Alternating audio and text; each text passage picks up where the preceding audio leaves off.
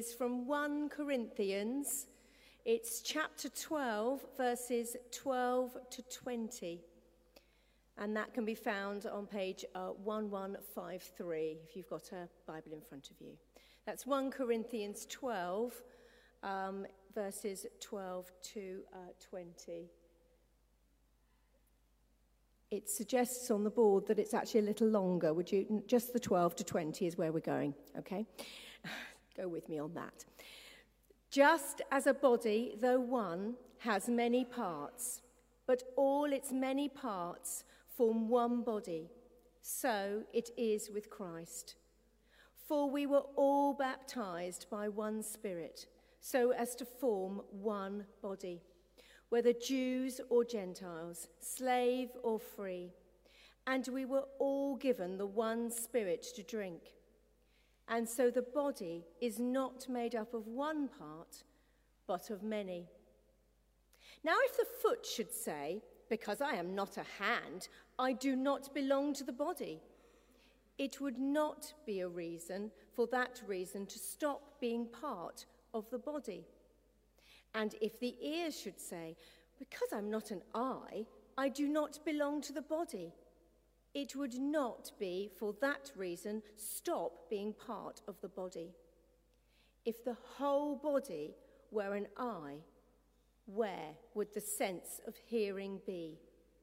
If the whole body were an ear, where would the sense of smell be?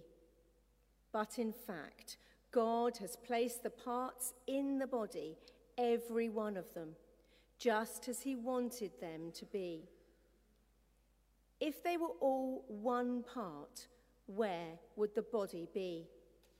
As it is, there are many parts, but one body. The second reading is taken from Matthew chapter 9, verses 35 to 38. And that can be found on 974 in your Bibles. That's Matthew 9, verses 35 to 38. Jesus went through all the towns and villages, teaching in their synagogues, proclaiming the good news of the kingdom, and healing every disease and illness. When he saw the crowds, he had compassion on them, because they were harassed and helpless, like sheep without a shepherd. Then he said to his disciples, "The harvest is plentiful, but the workers are few. Ask the Lord of the harvest, therefore, to send out workers into his harvest field." This is the word of the Lord.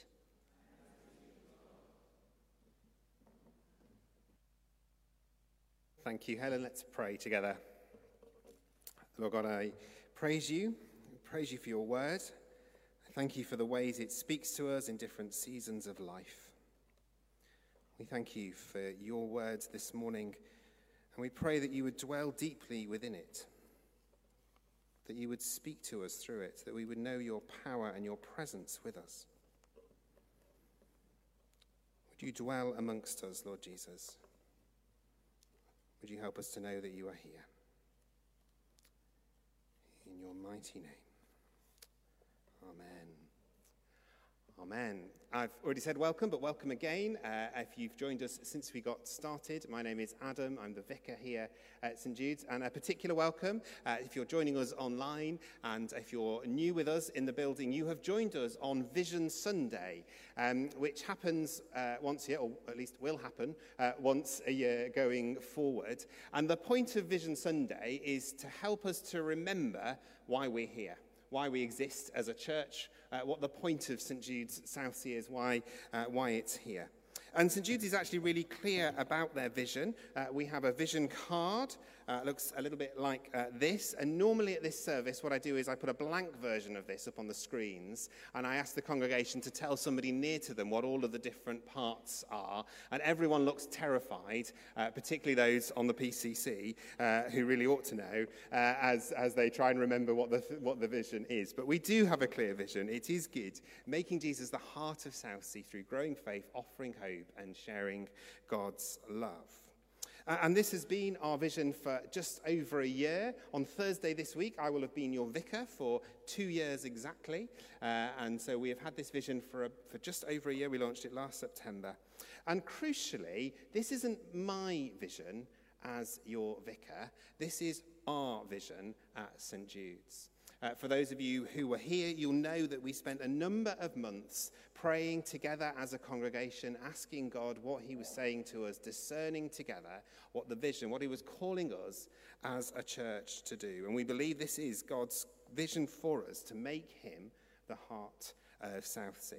And over the last year, there have been lots of examples and ways in which we have been able to begin to do that, beyond simply, frankly, re-establishing our usual pattern of worship on a Sunday and on a Thursday. We've seen people come to faith and be baptized, sometimes in coffee and water, sometimes in water just on its own on the church, sometimes in water and who knows what in the Solent.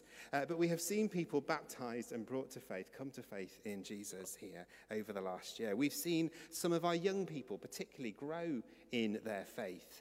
The monthly High Tide worship services that we have, about 100 young people gather from churches around Portsmouth once a month to worship, to be together, to grow in their faith together. And we've got a new men's ministry, a very popular curry once a month. If you've not been and you're a man, I highly recommend it to you. That's grown from strength to strength. We've got a new discipleship group that started just this term as well. We've had more people join our small group structure, including our women's group Connect on a Thursday. And of course, our monthly lunches and our twice-monthly gatherings on a Monday for those who are older in our congregation continue to be a big hit, providing a space for people to meet and a place of welcome. We've also, this year, I hope you've noticed, been really keen to grow in our outreach to the community. And so just over a year ago, we began our weekly Tiddlers community. If you've not been here on a Wednesday when Tiddlers happens for those under 5 and their parents and their carers. This place is transformed and is a little bit mad. And we have over 60 young children and their parents and carers coming into this space every week now. We've had some amazing events. We had a cream tea a few weeks ago, 350 people from our community coming through the doors, being served hospitality, being shared God's love with. We've got more events coming up, more in a couple of weeks' time. And we've also just launched our Hope Cafe twice a month, having the building open for people to come for prayer, for healing, and for homeless. And we've been able to do all of this, and we've done so much, and far more than I could have even imagined to say there. We've been able to do that because this church together has come together through its prayers, through its hard work, and through the generous financial gifts that it gives. And so if you have prayed even just once, if you have given even just 50p, if you have given time to an event for just 10 minutes, then thank you. But most of the congregation here are generous, generous with their gifts of finances, generous with their gifts of time, generous with their gift of time to pray as well. From the bottom of my heart, thank you for all that we have been able to do over this last year. And as we go forward into the next year together, we need to keep remembering our vision to make Jesus the heart of Southsea. I think this next year is going to be more about growing and developing and investing in what we're doing. We've got a new youth minister starting this Thursday as well. We've got a new children's minister who started a few weeks ago. We're bolstering the already excellent work that we do in our children and our youth ministry. The men's team, as I've said, are going from strength to strength with new things. And Celia, amongst and others, launched women's alternatives to that on a first Thursday this week. I think there were 30 at that. Talk to her, talk to the office if you'd like to know more details of that. Over the next year, we're planning to look at the way our small groups work and how they can best serve us as a church so that everyone that comes to this building is able to feel welcome and fully part of the community. Now, I hope you expect that I spent some time praying about what the Lord wanted me to say this week, and I did. And I sensed he gave me these two passages. So let's just have a little think about those for a moment. Firstly, this wonderful passage that Helen read us from 1 Corinthians. When Jess, my wife, was at university, she used to babysit for some friends' children some friends of ours' children, and when the oldest child was 4, he built out of Lego a church building.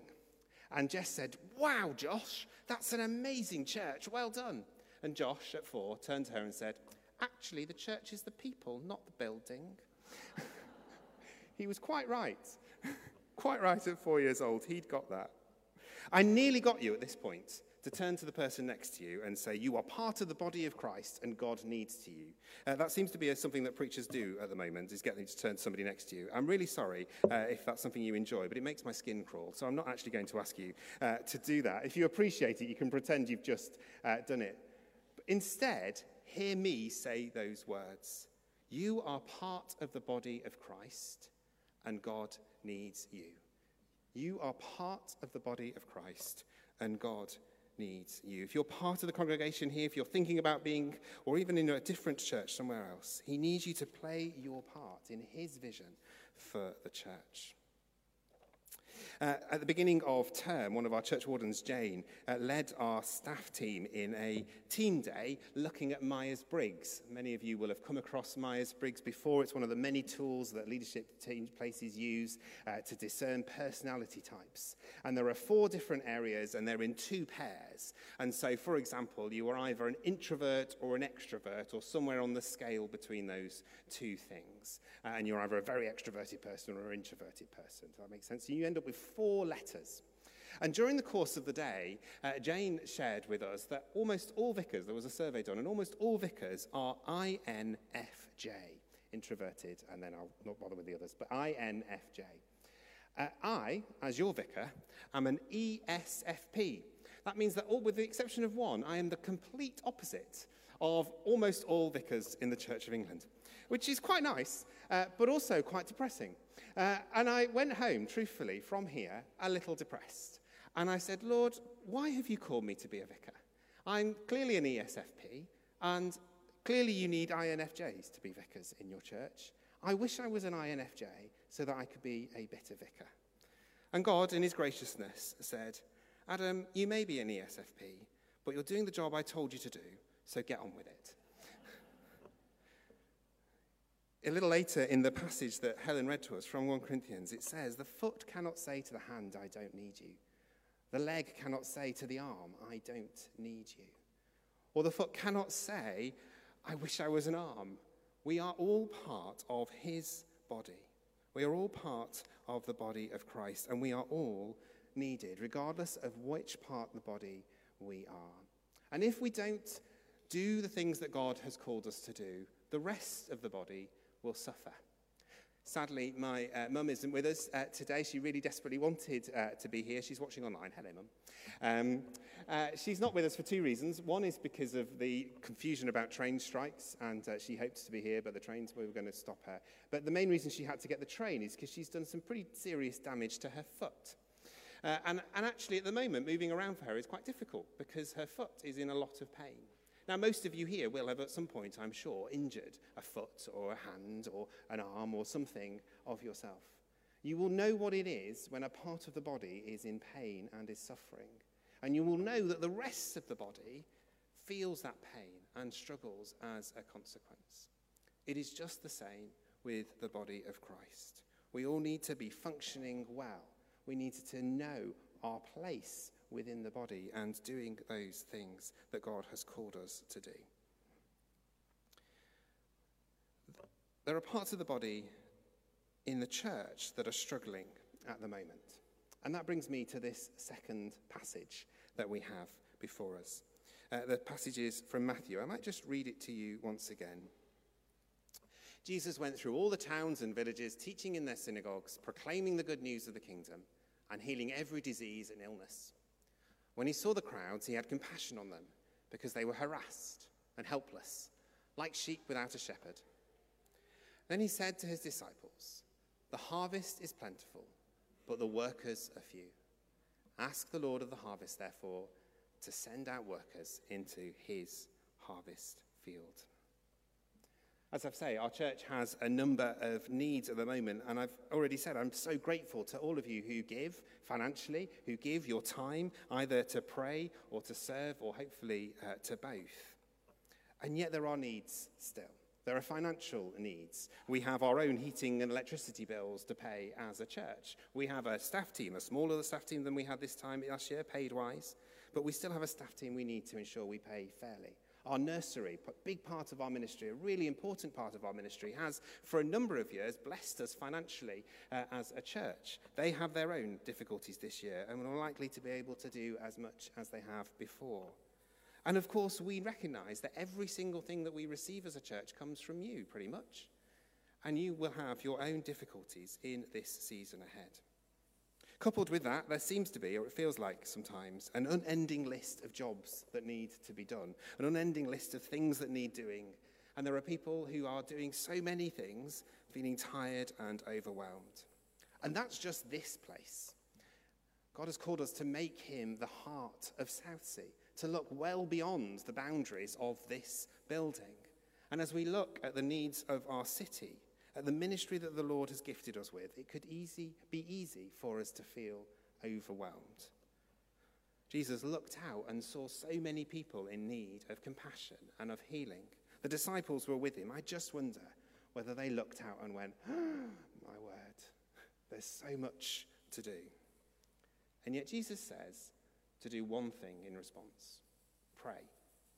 Pray to the Lord of the harvest to send out workers into his harvest field. And so today, that's actually all I'm asking of you. If you're part of our church family here, I'd love for you to take one of these leaflets with you. They'll hand them out to you on the door. You're welcome to take one even if you're not part of the church family, but they're mainly for the church family here. It says giving on it, and it does say an awful lot about money in it, but it's also actually how we give of our time as well, whether that's to pray or to serve, as I say, ideally both.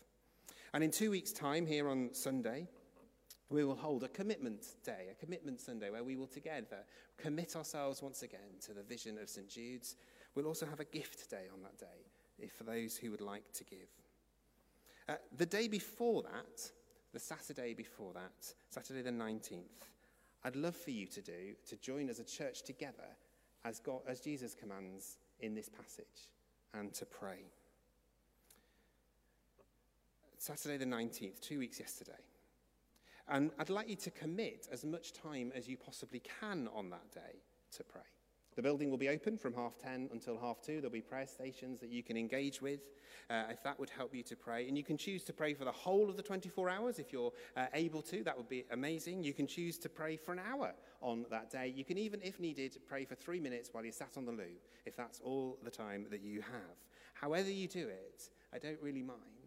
I'm asking on that Saturday the 19th that you commit to pray to God that he would send out workers into his harvest field. But also to pray and ask him, how is he asking you to respond to that call? As we do that, I also think the Lord is calling us to fast together as a church. Now, fasting is an ancient Christian doctrine. It's a discipline. It's actively encouraged in the Old and the New Testament. Before kings and armies went into battle in the Old Testament, the army would fast to bring themselves before the Lord as a sign of their penitence and of humility. And, of course, Jesus himself fasted for 40 days before he began his ministry, earthly ministry. Fasting is a powerful discipline that will greatly enhance our prayer life and our sense of intimacy with the Lord. And apart from the fact that the Bible tells us to do it, it's good for us to do because our hunger will remind us of the hunger that we have for God. Our abstinence from food will demonstrate our seriousness and devotion to God. And the depriving ourselves of the instant gratification of eating for a short time can humble us before God. We live in a world where abstinence isn't all that cool or fun or trendy, in a world which is immediate and now. I could order a sandwich on my phone now and it would probably arrive before I've even finished speaking, certainly before the end of the service. That still slightly boggles me. But to fast means stepping outside of that instant gratification and bringing ourselves into God's presence. Now, for most people, it's perfectly safe to go without some food for a period of time. But if you've never fasted before, do it safely. there is some guidance. Looks a bit like this. It's by the front door. You're welcome to take it. It'll be sent out in the weekly email this week as well. I spoke with David, our other church warden, this week about this morning. And he had a sense that in doing this prayer and this fasting together, we were taking the deep breath before the plunge, to quote the Lord of the Rings, for those of you who know it. The deep breath before the plunge. Just before our service, we were praying together, and we listened to God and what he was saying. And again, one of the people that prayed, without knowing David had said that, sensed the Lord say again, it's this deep breath before the plunge. That's the idea of this Saturday together, that we will pray together, we will fast together, that the Lord of the harvest would send out workers into his field. The reality is, the needs and the serving, the needs that we have for giving are big, but the needs in our community are bigger. And we are again being sent by God into this dark winter, into a recession that is happening in our country, to love, to help, and to save. You'll remember I've said before that probably the most important words that are said at the ordination service outside of Scripture are these. You cannot bear the weight of this calling in your own strength, but only by the grace and power of God. It's written, that painting is by Jess, it's by my front door to remind me. It's not just for those of us who wear a dog collar. It is for all of us as his church. We cannot do this in our own strength, but only by the grace and power of God. Our prayers, our fasting, our coming before Jesus is a reminder, before we respond, that all that we do, all that we have comes from him and is done in his power. I wonder if you would stand with me as the band return.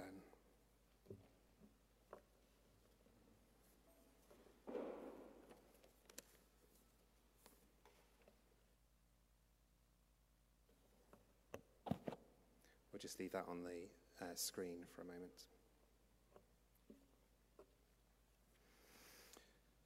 Lord, we thank you for the calling that you've placed on us. We thank you for the calling you've placed on this church to make you the heart of Southsea. We praise you for all of the good things that we have seen you do amongst us over the last year and well beyond. We thank you for your faithfulness in this place through generations. We thank you that you have been faithful. We thank you that you are being faithful. And we praise you that we can trust in the promise of your faithfulness into our future.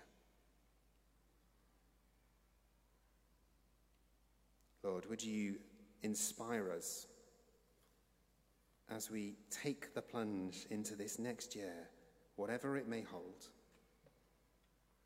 to take that deep breath, to know ourselves being filled afresh with your Holy Spirit.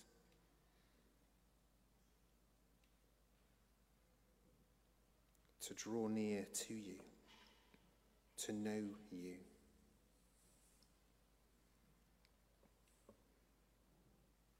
Lord, would we not be overwhelmed, as it would be so easy to be?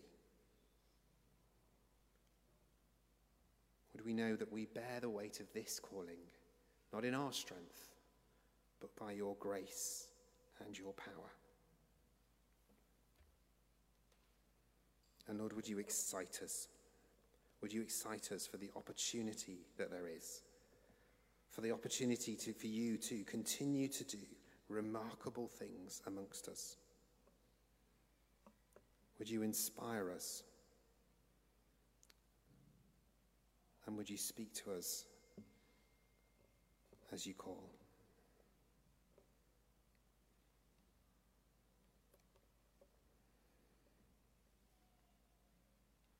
Just as we stand in the quiet, since one or two people actually do just feel overwhelmed at the moment, just by everything that's going on around them. If that's you, look at those words again on the screen. We cannot bear the weight of this calling in our own strength, but only by the grace and power of God. God longs for you to know his grace and his power today. It may be that after the service you want to go and be prayed for. Members of our prayer ministry team will be in the chancel area over to my left, your right. But Lord, would you meet with each of us right now? Would you remind us of your love for us?